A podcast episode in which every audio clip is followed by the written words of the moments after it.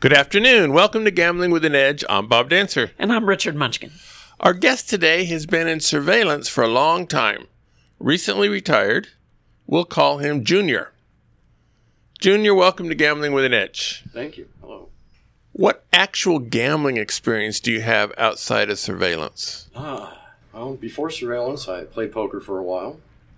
Was relatively successful in the easy uh, Los Angeles area, easier than Vegas.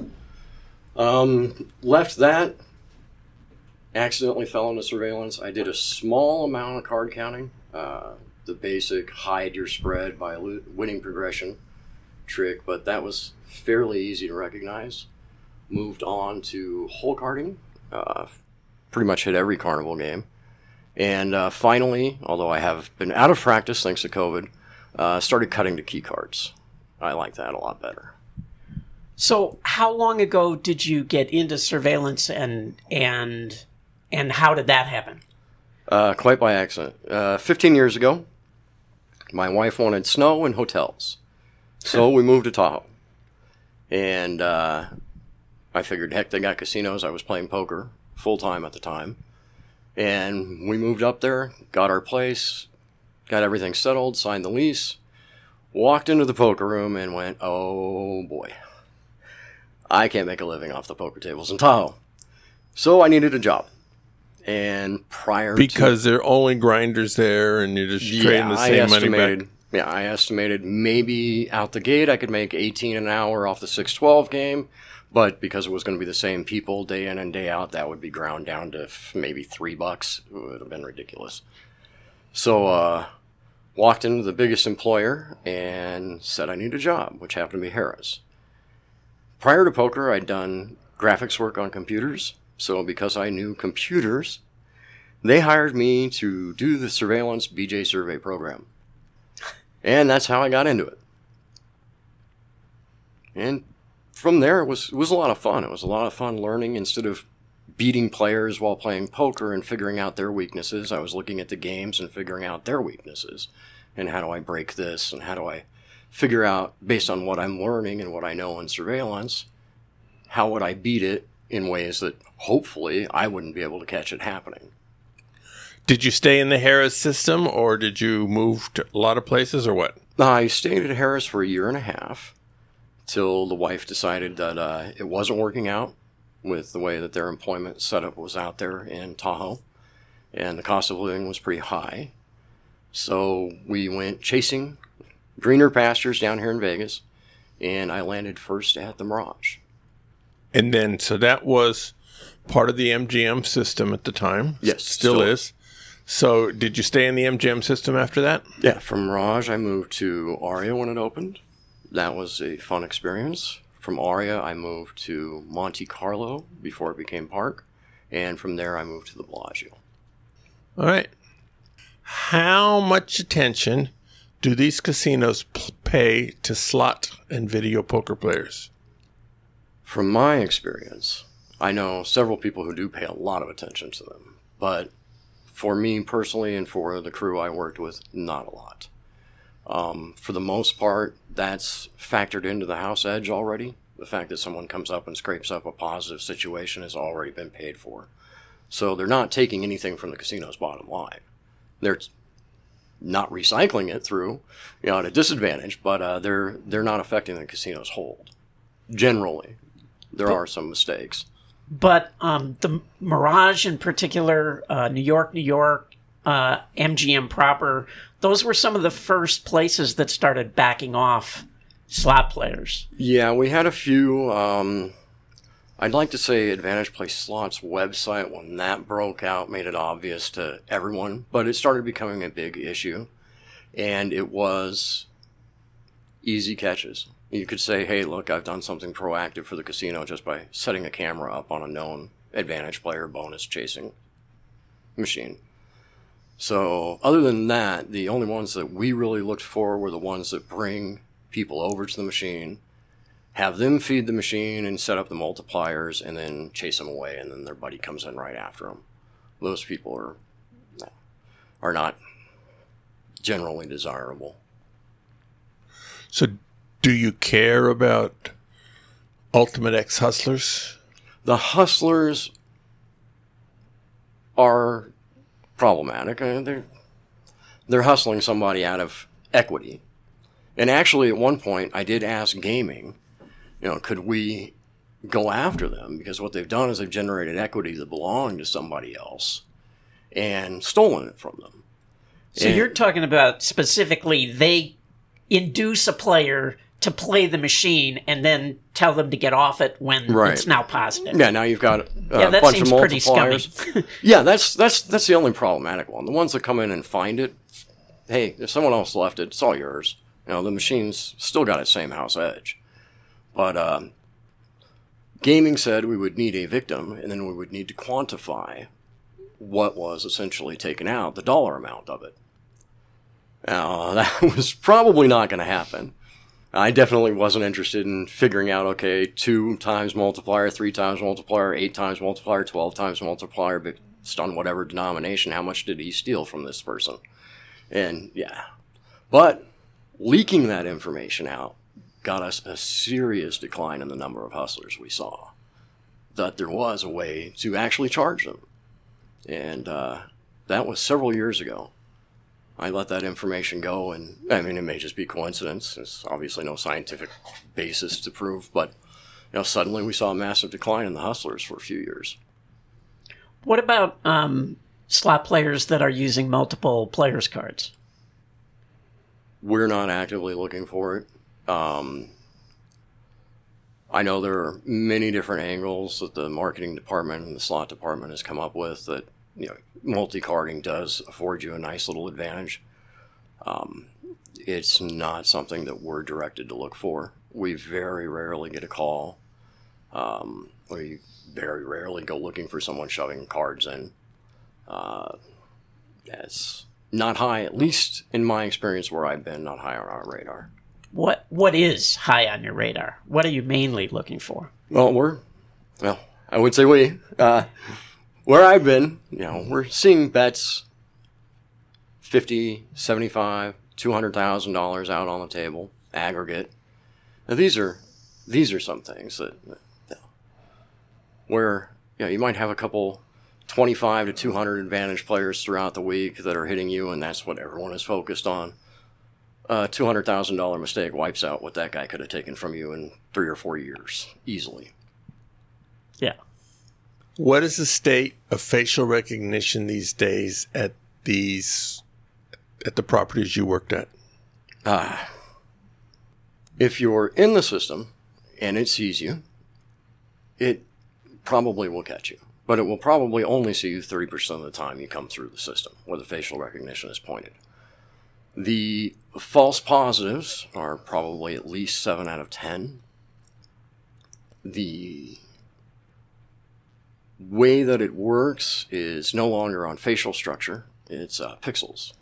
So we're comparing pixels in one photo to pixels of another photo. It's very easy to fool. Um, when we first installed it, I stood in one of the choke points where the facial recognition was pasted, and all I did was simply put a phone up to my face and walked through it several times. It didn't catch me. When you say um, in the system, I imagine it matters how good a photo is in the system. Yeah. And if you grab a photo, say from a choke point of a guy wearing a hat and, you know, looking at his phone, as opposed to, I mean, do you have photos like sometimes they ask for an ID and they scan the ID to get a player's card or things like that? Are you using those photos? No, those don't work as well the way it's evolved. And this is just one product. There are several out there, but this is just the one that we use. Um, we really need against a background that's similar to the background we're going to be seeing you again against. So, say you were to take a casino shot with a bunch of stuff in the background and you don't really get a clearly defined outline of the face. It's comparing pixels again. It's not no longer facial structure, no longer trying to determine the eyes and the distance between the eyes and all the math that went into the person's face originally. So now it's comparing, say you come in at 6 a.m. when the sun's nice and bright coming through that window, it completely bleaches you out from that shot. So it's not going to pick you up in there because the background noise is too much. It's too bright when I'm taking a photo that I got from you off of a table. say, and the background on the table is dark carpeting or whatever else. So um, it's it's I assume improving. it's still got a long ways to go. The scary part is is the number of false positives. I had one. I seriously took five minutes before deciding no, it's not this person. But you know, the the false positives are numerous and they're close. So you've got an operator standing there making a decision as to whether or not to get security involved in an in an incident with somebody. And with that high false positive rate, it's just scary. Well, I mean, I would assume no one ever lost their job for throwing out the wrong person, right? Oh, no one that I've worked with has lost their job for throwing out the wrong person. Uh, hopefully, they would have asked for ID, and the whole situation would have been nice and calmly approached. And if we determine once the ID is there that no, this isn't a match, hopefully the people who have asked for ID will apologize very politely and wish them a good day. Yeah, I've never heard of that happening. Of course, I mean, all the people I hear about getting thrown out are actually advantage players, so that, you know.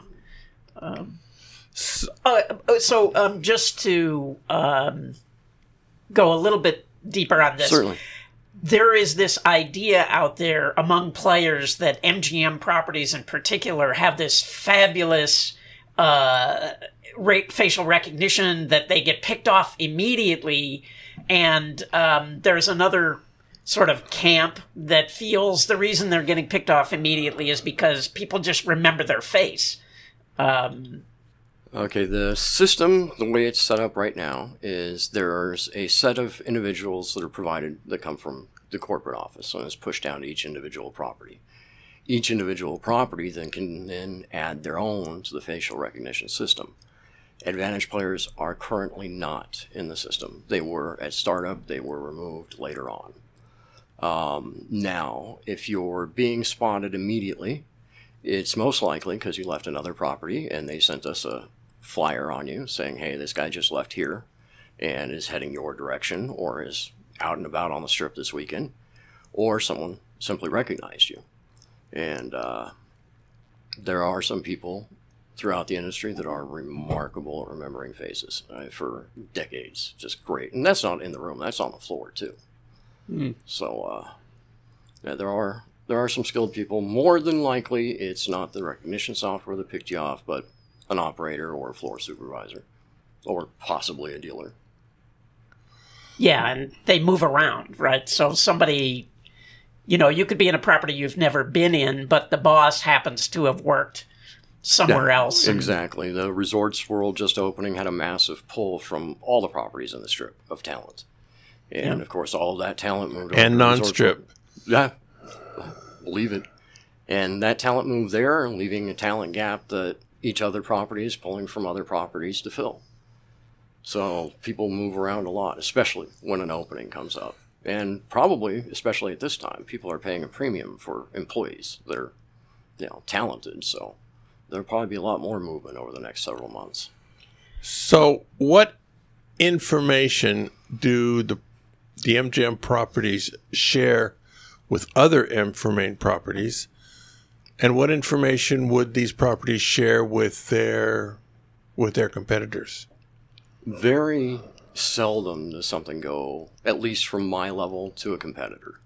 Now, I'm sure there's conversations at higher levels than I ever achieved, you know, where they talk to you know, people in the industry and some things get shared, probably some big plays that are going around or a big cheating thing that's going around town. I'm sure there was a lot of sharing around that time. Um, but on a base level, if we've just bounced a card counter, we're sending something out to the rest of the properties in the MGM group and nowhere else.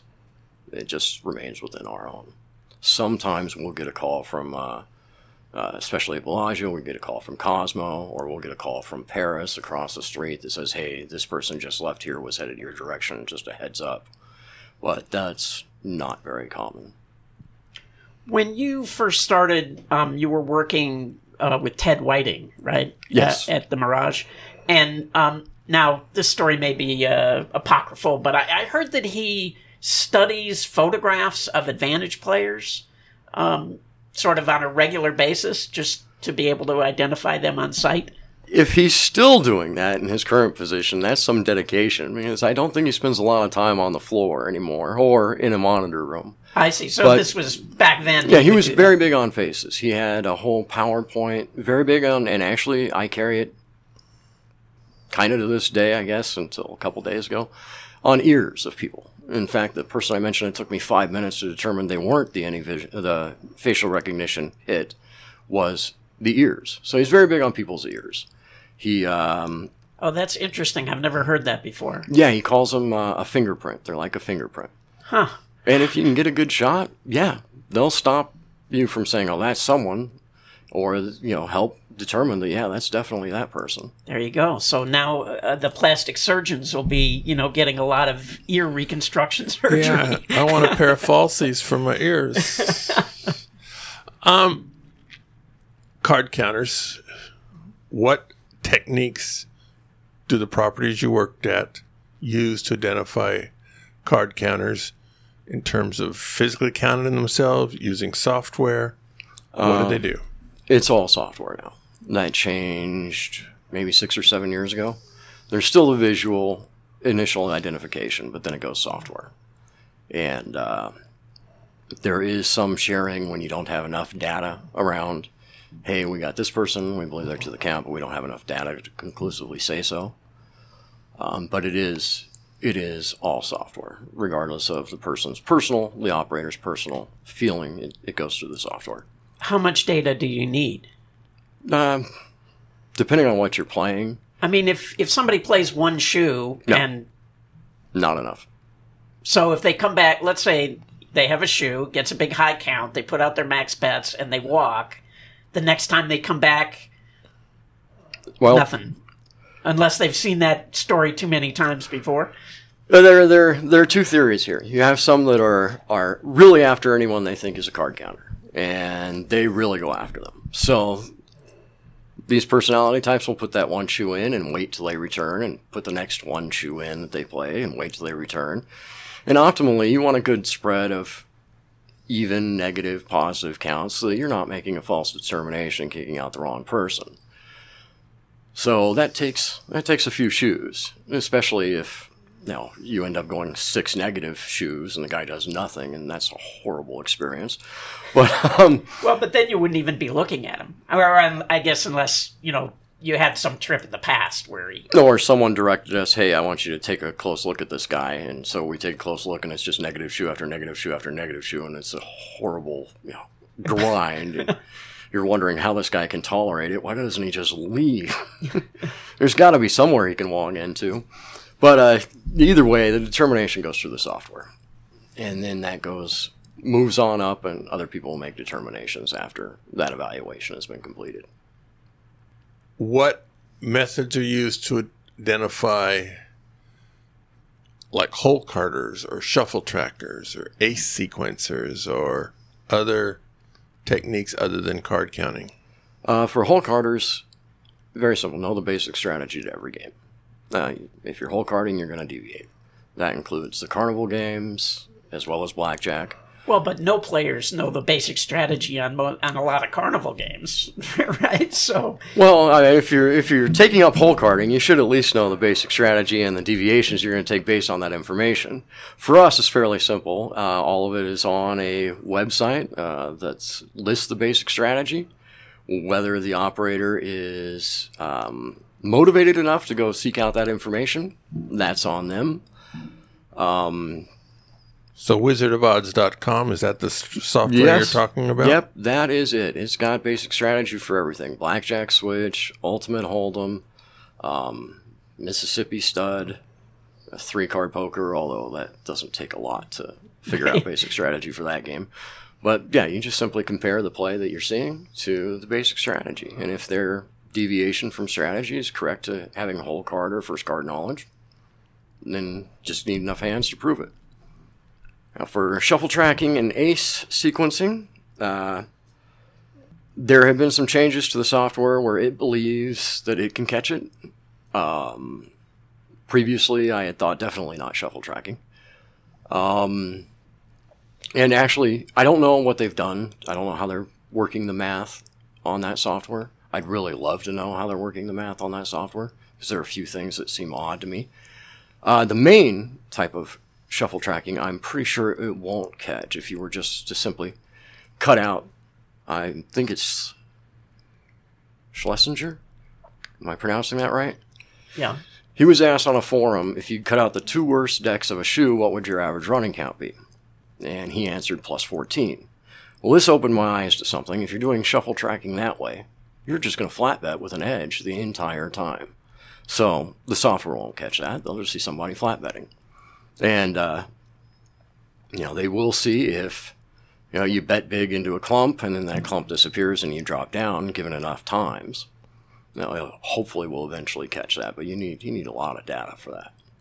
Yeah, you're, it's just, especially given the shuffles in Las Vegas, I can't imagine. First, you can't track them well enough to be that accurate that that I could imagine. First of all, I don't think the shuffles are worth tracking anyway, uh but um, but eh, but with hole card also, I mean, you're just you're wrong, you know, a lot of the time. So I can't imagine how a software would, you know. Well, it, it compares this. This I know is the same thing we do. Actually, I don't know for certain. I don't want to say that I know this for sure, because I haven't talked to the guy who wrote the software. But uh, it assumes that if you didn't catch the hole card, you're just going to play straight up basic strategy. So now all we look at is the deviations from basic strategy and what percentage of those deviations are correct to the hole card or the top card. However, there is a certain situation which will show up correct, say, to top card, um, where a guy has, say, a 14 and a 15. The left 15 first before the 14, let's say. He stands on his 15, hits his 14, and busts it with a 10. Well, that's a correct top card decision on the 15 hand because you know, he was correct. Had he hit it that, he would have busted his 15. But it doesn't take into account, okay, if I knew the top card, why am I going to willingly bust out my 14 right afterward?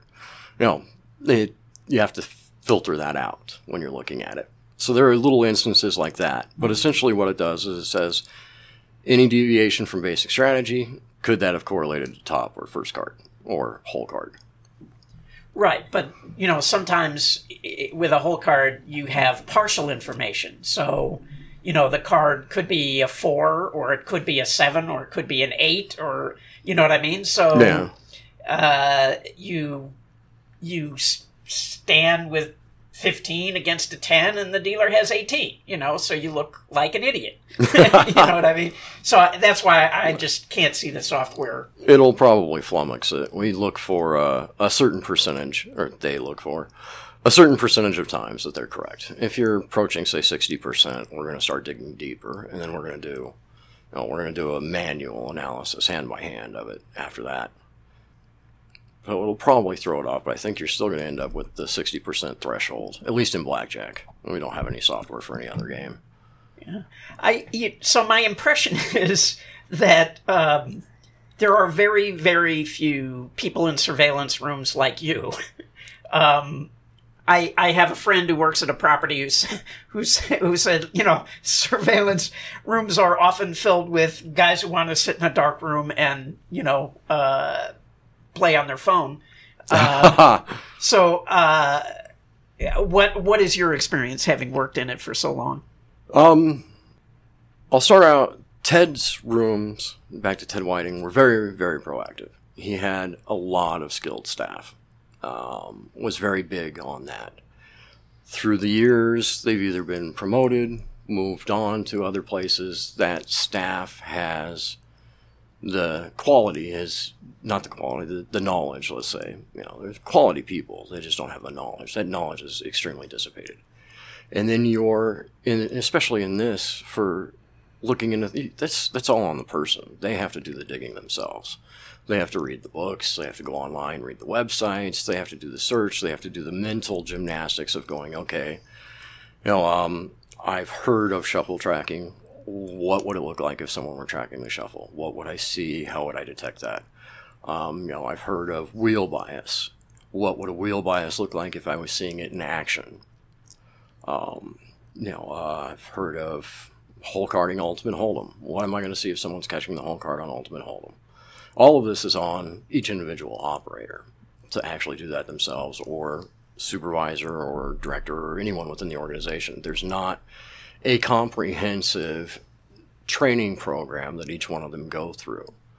So you're really just up to the motivation of the person who's standing behind the monitor. And while the places I worked, you weren't allowed to have your cell phones in the room. Um, I've heard of many others that, yeah, that is exactly what's happening. Uh, it's a very secluded job. You don't have a lot of oversight except for what the department puts on itself.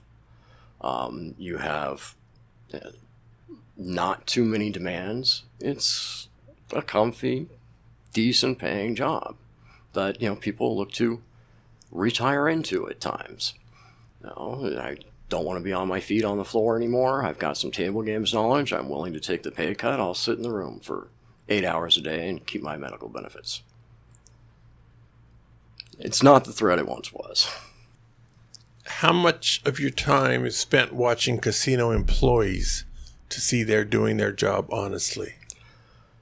It differs depending on where you're working. Um, we had mandatory audits where I broke in, where you had to audit the employees in different departments. At times, we've had that thrown in.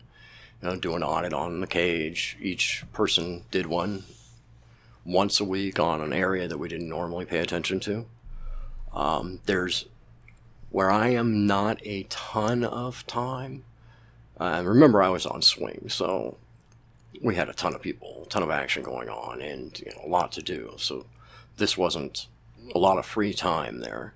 Um, there's no set formula to hey, we want to spend an hour every week on the cage. We want to spend an hour looking at racing sports. You know, want to spend an hour looking at follow an EVS guy around. We have had times where that was mandatory, but now it's pretty much free flowing. Focus your attention on what's happening now or whatever you've been called to pay attention to. At many properties, when a certain amount of money goes out the window at a cashier, whether it's ten thousand or fifty thousand or hundred thousand, depending on the property, they have to call surveillance. So what's going on there? Uh, well, we could be for IRS purposes, be giving a phone call. Um, there'll be, you know, the suspicious activity reporting. Uh, if they've determined that whatever about the transaction appeared suspicious, they'll give us a call.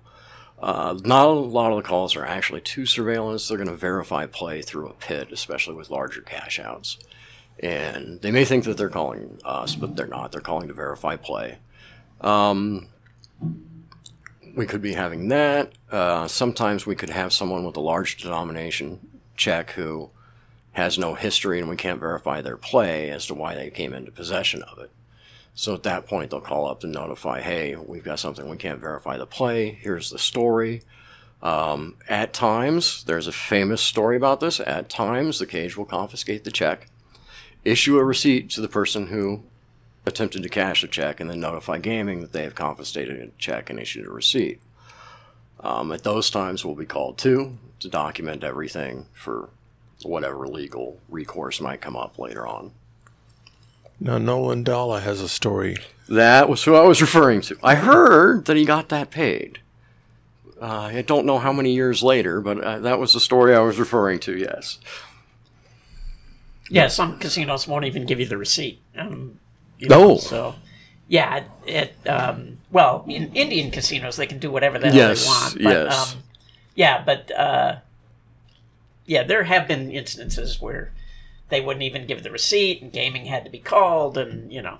Um, so, what about um, cheating? And I'm sure over the years you must have caught some cheating going on. And, and what percentage was actually theft by employees versus actual cheaters? Um, Okay, we're gonna throw out the uh, dumb person who did a bet cap or a bet pinch. yeah, yeah, some cheaters. drunk guy who sticks Yeah. an extra. Yeah. We're gonna throw those out, and actually, they become pretty close. The real cheats and the real theft from either a table games dealer or a poker dealer or a cage cashier, they're not very, very common.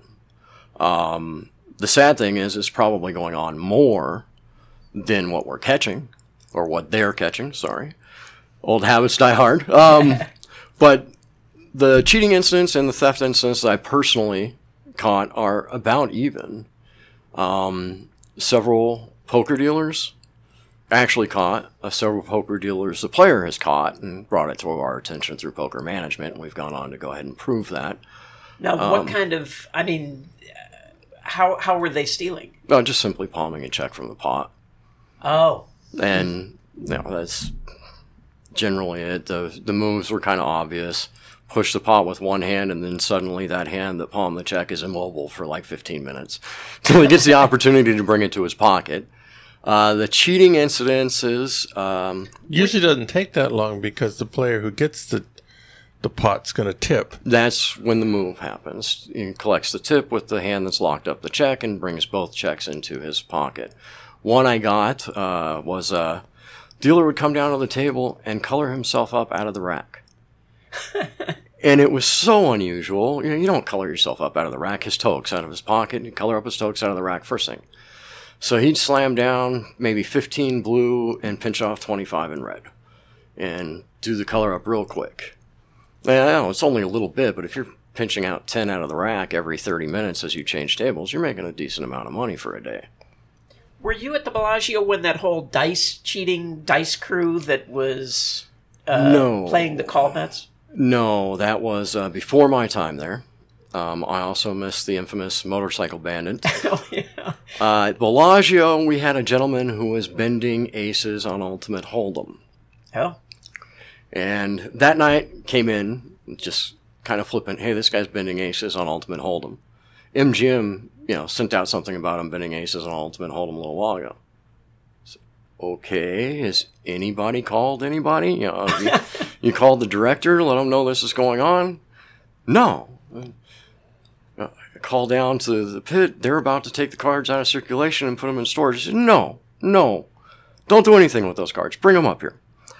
So I thought I knew what was going on. I instructed one of my operators. I said, pull up. At the time, it was AP Heat. Get me first card edge on Ultimate Hold'em. It's something like 86% of your first card is going to be an ace. So we contacted gaming and we were starting to do the math of how many times he received an ace as his first card and how astronomical that would be. And it turned it out to be like 10 Earths to one. It was, you know, at 40 billion or whatever to one. It was horrid how how unlikely it was to be just dumb luck. And gaming responded, and uh, they didn't quite understand, so I had to have them cut the deck several times. I said, just run your hand across the deck and cut it. The joke was the bend in the ace caused you to cut directly above the ace, and therefore the first card that was delivered to the player was the ace. However, this guy ended up a lifetime loser. Um, he didn't pound it he he would check instead of bet four times and just check all the way to the river and put a bet out with his ace high or unless he hit an ace on the flop he'd bet two times when he didn't hammer away having an ace in hand every single time and gaming was originally concerned that it was dealer agent, agent collusion but the fact that he did it with umpteen different dealers and several different properties. Now, that was highly unlikely that all of our dealers were working with him. Just a simple bend made you unconsciously cut the deck right above the ace. So, as a uh, reply to that, the deck no longer gets cut. So it's not offered to the players for cut on the way it MGM just kills. seems bizarre. I mean, first of all, even if gaming busted the guy, I don't see how they could possibly convict him if he didn't raise his bet with the ace and Uh. and he was a lifetime loser. I- Yeah. I mean, it just seems bizarre. stranger things have happened. I mean, you've got the uh, one of the famous gamblers of all time that's marking cards while betting small amounts in different casinos throughout the country. You know, I, weird stuff gets in people's heads. I don't know what to say. Since Junior doesn't know what to say, we're going to have a, break for commercials.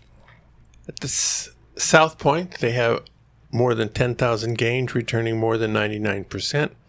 This is more than anyone else has. Beginning Monday, July 5th, the free play with the kicker promotion will be in effect. For people who already get mailers, you pick up your normal free play Monday, Tuesday, or Wednesday, and if you do, you'll receive the same amount of free play Friday or Saturday of the same week. Pick up all eight free plays and you'll receive a double amount of free play on Monday, August the 2nd. Hey guys, this is Colin from blackjackapprenticeship.com. And if you're serious about card counting, I'd encourage you to check out the Blackjack Apprenticeship membership. It has the training tools you'll need to beat the game, like our comprehensive video course and our training suite, so you can learn each skill and virtually test yourself before ever stepping foot in a casino. It also includes the tools you'll need to succeed, like our pro betting software, casino database, results tracking software, and access to a community of like minded Advantage players to network with in our members forum and chat room software. You can find out more at blackjackapprenticeship.com. Videopoker.com is the best place to play lots of games. If you sign up for the gold membership, $8.95 a month or $79.95 a year, this allows you to get correction on most of the games. The game of the week is Magic Deal Poker. This is a 10 coins per line game where periodically, prior to the deal, you receive one, two, or three Magic Deal cards. These are like wild cards, except they're determined after all the other cards are dealt, and they must take the value of a real card, which means you cannot have five of a kind in a game like Double Double Bonus. The frequency of the magic deal cards depends on the game. On games where two pair receives even money, you, you get relatively few magic deal cards. On games where two pair pays double money, essentially, jacks are better or bonus poker, you get significantly more magic deal cards. All right, we're back talking to Junior. How often do you get false positives, meaning incorrectly determined that a cheater is not cheating, or vice versa, incorrectly kick out someone who's doing nothing against house policy? I want to say um, none that I can recall. I'm sure there has to be. And I've known several people, uh, again, on the aggressive against advantage players front, uh, that have mentioned that if I just took those two shoes out of the uh, out of the survey, he would have come back positive. really? if he's if he's counting, he's counting. If he's not counting, let him play. No, um, I'm really on the side of it's a last resort thing. Definitely with cheating. If you're going to call gaming and have someone taken back to holding, that's you want to be absolutely certain on that call. Uh, recently, we had uh, a theft from another player, and uh, before any action was taken, you know, we had several sets of eyes confirm yes, this is theft. Thankfully, it was obvious. Um, he palmed a check off another player while he's handing them back to him. We let the table games department know, um, hey, this has occurred. We let security know to get people into place. And then we let gaming know, hey, this has occurred. And while we were on the phone with gaming, the guy got up and attempted to cash out his, his ill-gotten gains and was stopped there, but not yet detained. It's it, you detain someone and you're wrong. That's a lawsuit. You just don't want to do it. Um, have false positives occurred for advantage play, say card counting? Probably. Especially if you're playing unrated, you've got no history with the casino, and the person who's going to make the decision is having a bad day. um, you can call down and say, hey, you know, we've run this guy down. He's looking good right to the count. You know, he's sitting out big negatives, and you know, we're going to need a, a little bit more time before we get conclusive from the computer program that he's definitely there, but that's what we're seeing. And the person who answers the phone from the floor side could just say, hey, look, he's not rated. We don't know him. I'm just going to go tell him, you know, he's flat bet. Or I'll ask him for ID, and if he doesn't want to give it to me, that's a soft backup. Back off. And come and ask you for ID, and if you don't want to give it to them, then they just leave. So that's the end of that. But there have been times, I'm sure, I gave someone a positive one time, and a coworker of mine, a friend of mine, wanted to give him a negative after I'd given him his first positive, and didn't want to put it in the system. I said, no, put it in the system. You know, if he's negative, that's what you saw. You know, what I saw at the time was positive. And it could just be dumb luck. You know, he, maybe he knew, hey, a lot of little cards come out. I'm going to jump my bet. And accidents happen. But we try not to back somebody off or especially take any action with security to detain somebody unless we're absolutely certain.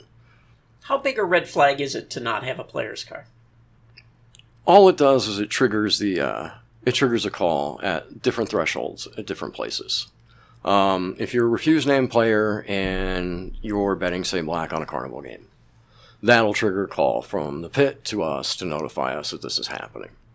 Then we'll take a glance, see if uh, you know it's someone we know, someone who's been running around town.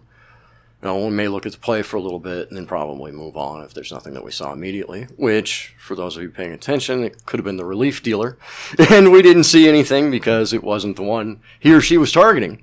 But uh, yeah, that'll it'll trigger a call and it'll trigger someone to put a camera on that person. And it's not really again, you know, Bellagio's a lot different than say working Green Valley Ranch. I don't know what their room is like, but you know, someone betting black on a carny game happens all day long, every day. Um, someone betting black on a carny game at the Orleans, that's probably going to set off some alarm bells. I don't even know if you can. yeah, I don't either. But um, yeah, so it, it doesn't have an effect as much on a on them there as it would a smaller place. But it will get the call, and then if we recognize you, we'll move from there. Um, if it's suspected, then we'll evaluate play and see if it matches up to whatever was suspected, and take it you know, take it from that point forward. All. What about hats? Is that a red flag at all? Not unless it says, uh, what, what was the guy wearing? World Championship of Bla- World Championship of Blackjack. Is that what it was? One guy was actually wearing that. Um, no, it's it, it may be to some people. So many people wear hats. Now, if you're pulling it down over your face and wearing sunglasses and s- squashed down at the table, just the ridiculousness of it all will probably draw a little bit more attention. But there are a lot of hats running around. It's it's not a major tip off. Players slouching, uh, presumably to get hole cards. Do you watch for that? Well, and you, it's it's an easy tell. Uh, um. If you're looking. Yeah, if, if you are scanning around the pit, seeing if anyone's playing for a hole card, the procedures that MGM employs, while not impossible, it's pretty difficult to get hole card information. There are ways. There's the draw and spread of the hand that can give it out. Um, there is seeing a lot more of this light lately. The pushing tokes way way up so that um, there's not enough room for the dealer to deal. But the slouch, yeah, that's you're gonna look because come on. Uh, I would hope someone who's really good at it isn't slouching down at the table. I once cut a hole card where I would have killed myself had I done the slouch. Instead, I was able to take two steps back from the table and get the hole card just fine.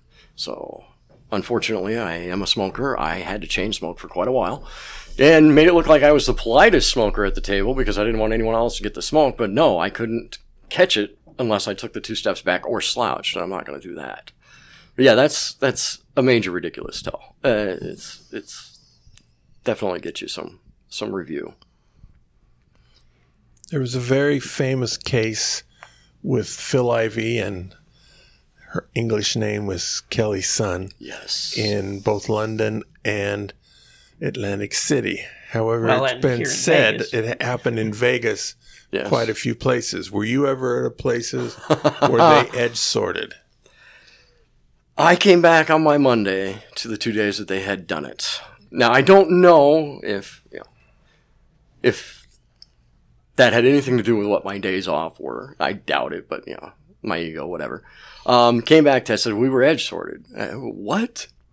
And the horrible, horrible thing about it is they were using a cigarette pack. I'm remembering this or a lighter to show how the dealer was supposed to turn these cards so that they would remain sorted in the correct way. That doesn't happen every day. And it's the middle of the week, and they're doing this to completely sort two decks. And they, they Two decks. Two shoes. two shoes, yeah. i I'm sorry, two decks, two two full shoes, and then come up with some ridiculous concessions out of marketing and table games to keep those sorted decks shoes in play. And it was so odd. There's no chance someone didn't say what the heck. And just I'm sure someone said what the heck, no matter where it was happening, under whoever's nose, what's going on. Uh, still, at no, even I think in that instance, the dealer mentioned something about it to someone else all game protection procedures just went right out the window. I'm sure in every place that this happened. You know, your turns, your strips, although that doesn't do anything for edge sorting, but your turn was gone. You know, you're changing out of decks after so many plays. That was all thrown out the window. The decks stayed overnight. The shoes stay overnight. But yeah, they they hit plenty of places I heard around town, and you know, it was it probably won't be forgotten for a while now because they hit them pretty good. But it was an old trick that someone brought back to life to amazingly effective use, and uh, just they'd forgotten about it. They didn't know why. Why do we have the turn? You know, why do we put the turn in there? That's wasted time. We could cut out half a second on our shuffle if we get rid of the turn. That's another however much in equity or, or value or edge from the player that, that we're missing out on because of that stupid turn. So after that happened, uh, Bill Zender wrote an article about it, and but didn't name any people, any casinos. It was all kind of vague. And I remember reading the article and said, there is no casino in the world that would fall for this. Like he's he's come up with some like theoretical idea that could never happen in real life. And then, you know, come to find out they got it on all over the world basically. Yeah, they've um, everywhere, and I I wouldn't doubt that they're still able to get it on, just probably in a more subtle method and with some lesser connected casinos. Not Phil Ivey though. I mean, he is he's, he's world known. One would Yes. think, yes, but uh, you know there are several famous authors that still have careers. You can find places that don't know who you are. So speaking of famous players, yes, who were uh, who were sort of the the FBI's ten most wanted or five most wanted? Who was on the or or did they even care? Did they even no, there was. Um, I did have. Am I named? up? I did happen to see Grosjean. He was hole carding a uh, a single deck six to five game. Caught it right at the end. Looked at my buddy, said, "Who does this look like?" And then, why is he only betting nickels? And then we, we started to review the play. Oh, okay. The nickels aren't what's important. It's the guy betting two hands of 300 over here that's important. But um, it wasn't like high priority. We got alerts that they were out and about, and then what we ended up, or what they ended up doing, is just coming up with ways to better protect the games. At one point, you couldn't even touch your hand in three card poker. They dealt everybody's hand face up, and you all made your decisions before the house hand even came out. Now you can touch your hand in three card poker, but the house hand still doesn't come out until the final, final decision. Uh, let's see, we they eliminated as many ways to get the hole card information as you could. Um, as far as famous players, um, we see plenty of Hyland. He just comes through town, blows through town, and pounds it away as hard and fast as he can, and then you know someone remembers who he is and says, "Hey, haven't I seen you somewhere before?" He says, "Yep." He gets up, moves on to the next place, and uh, let's see. As far as the other famous ones, I think those are the top two that are still running around pounding. when you when you're talking about a six to five single deck game? That must have been a long time ago, right? Oh yeah, that was that was my original days. It's Mirage for getting to Vegas, Oh, yeah. Because I don't, yeah, I, I don't remember the last time I saw a six to five single deck game. yeah, there was that whole strip coming in from the Tiger Habitat, bunch of six to five single deck games, Yeah.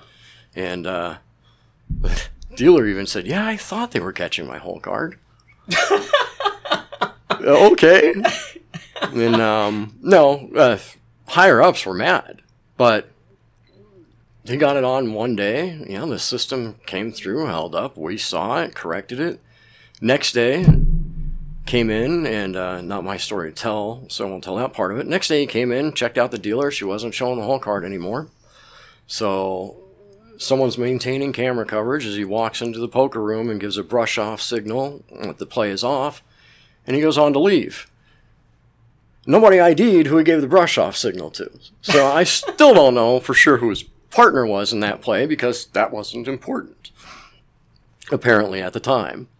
I went looking when I came in later. Oh, he backed him off, and yeah, they were upset. But heck, we had a hole card get exposed. It got played. We spotted it. We spotted it in one shift. Come on, you can't ask for more, really. That was pretty good work. Uh, actually, this is a uh, an interesting show because we're all in the same room. This means Richard is retired. There, in the past, Well, if there was he- anybody related to surveillance, Richard would always phone it in or somehow be off that week to go play the secret game somewhere. Or Junior is retired. That's, Or both. Well, Junior's retired, but he still knows he still knows everybody. Uh, and um, so there was a lot of you had to trust that. Well, we uh, actually have corresponded for quite Yes. a few years. Yeah. So, um, What I did was a job, and I did it as effectively as I could. I was employed for eight hours a day, sometimes longer, to protect the casino's assets. That did not mean I had to expose them every play I, I knew of. If it happened and I saw it, I would let them know this is what is going on. Um, if I knew about it but it never happened, then that's that's mine. I kept that to myself.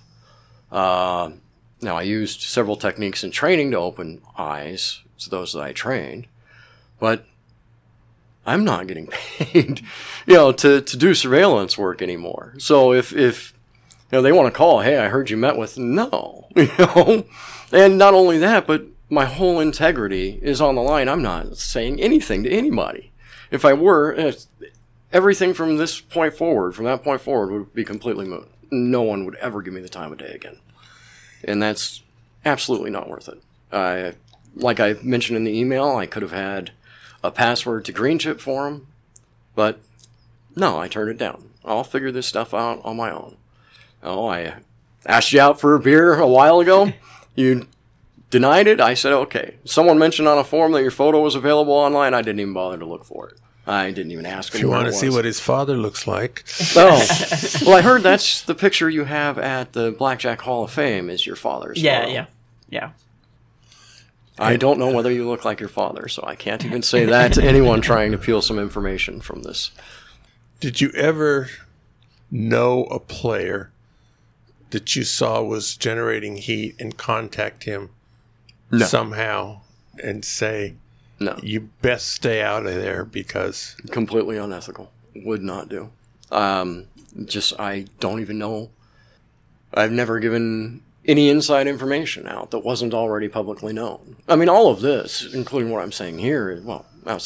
a few little examples, but they're all vague, It's pretty much publicly known. If you read, you watch what's on television, you can pretty much see what's going on in the surveillance room nowadays. The old days of being completely secretive and secluded from the rest of the world are gone.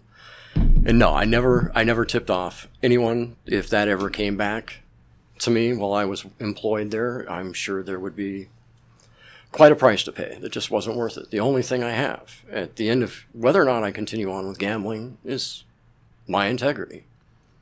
And Yeah, and your reputation. You only have one reputation. Yep. That's kind of the most important thing. how much is age, race, and gender used to categorize which players to watch? Now, for me, absolutely nothing. I only care about the play. That's it. I, in fact, I look on backup cameras most of the time. Now, all I'll see is hands. But, uh, or I looked on backup cameras. I will say that there are certain biases prevalent in the industry. Um, I will say that there are more Caucasians and Caucasian males and Asian males identified as advantage players than any other nationality or you know, gender. I don't know if that's a bias. I don't know if that's just how it turned out. But um, yeah, for for me, it's quite simply play. Now, I will say there have been others who have made derogatory comments one way or the other about whatever, saying, "Oh, yeah, he, she, or they can't count cards." That's ridiculous.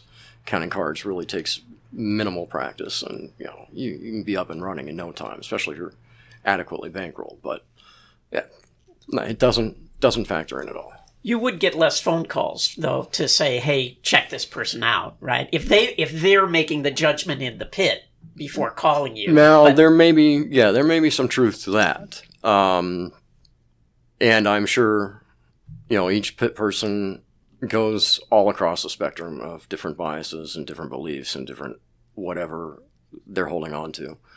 Um, you know, a good selective representation of the rest of the world as it stands, but uh, yeah, there wouldn't be a call that is supposed to be triggered and we'll get the trigger on $100. We'll get the trigger on uh, a bet spread of an adequate number of units, which a lot of times the uh, the pit isn't aware of how many units is an adequate bet spread. Um, got a call on a six deck shoe game, guys going one to three units. now the second time he made that call, I probably upset him because I said, just for your information, the absolute bare minimum, if he's card counting, is one to six, generally preferred one to 12 or better if you can get away with it. But one to three isn't going to beat it straight up card counting. And I think I irritated that person, but I was slightly irritated myself. Well, what if a guy is just wonging in and flat betting? Well, There is yeah. no bet spread. No, there is none at all. Then we're supposed to get a call, hey, this guy's jumping in and out, which if you're wonging in effectively, you're going once or twice and then moving on, hopefully. Um, we, funny story, uh, pit manager flat bet a guy.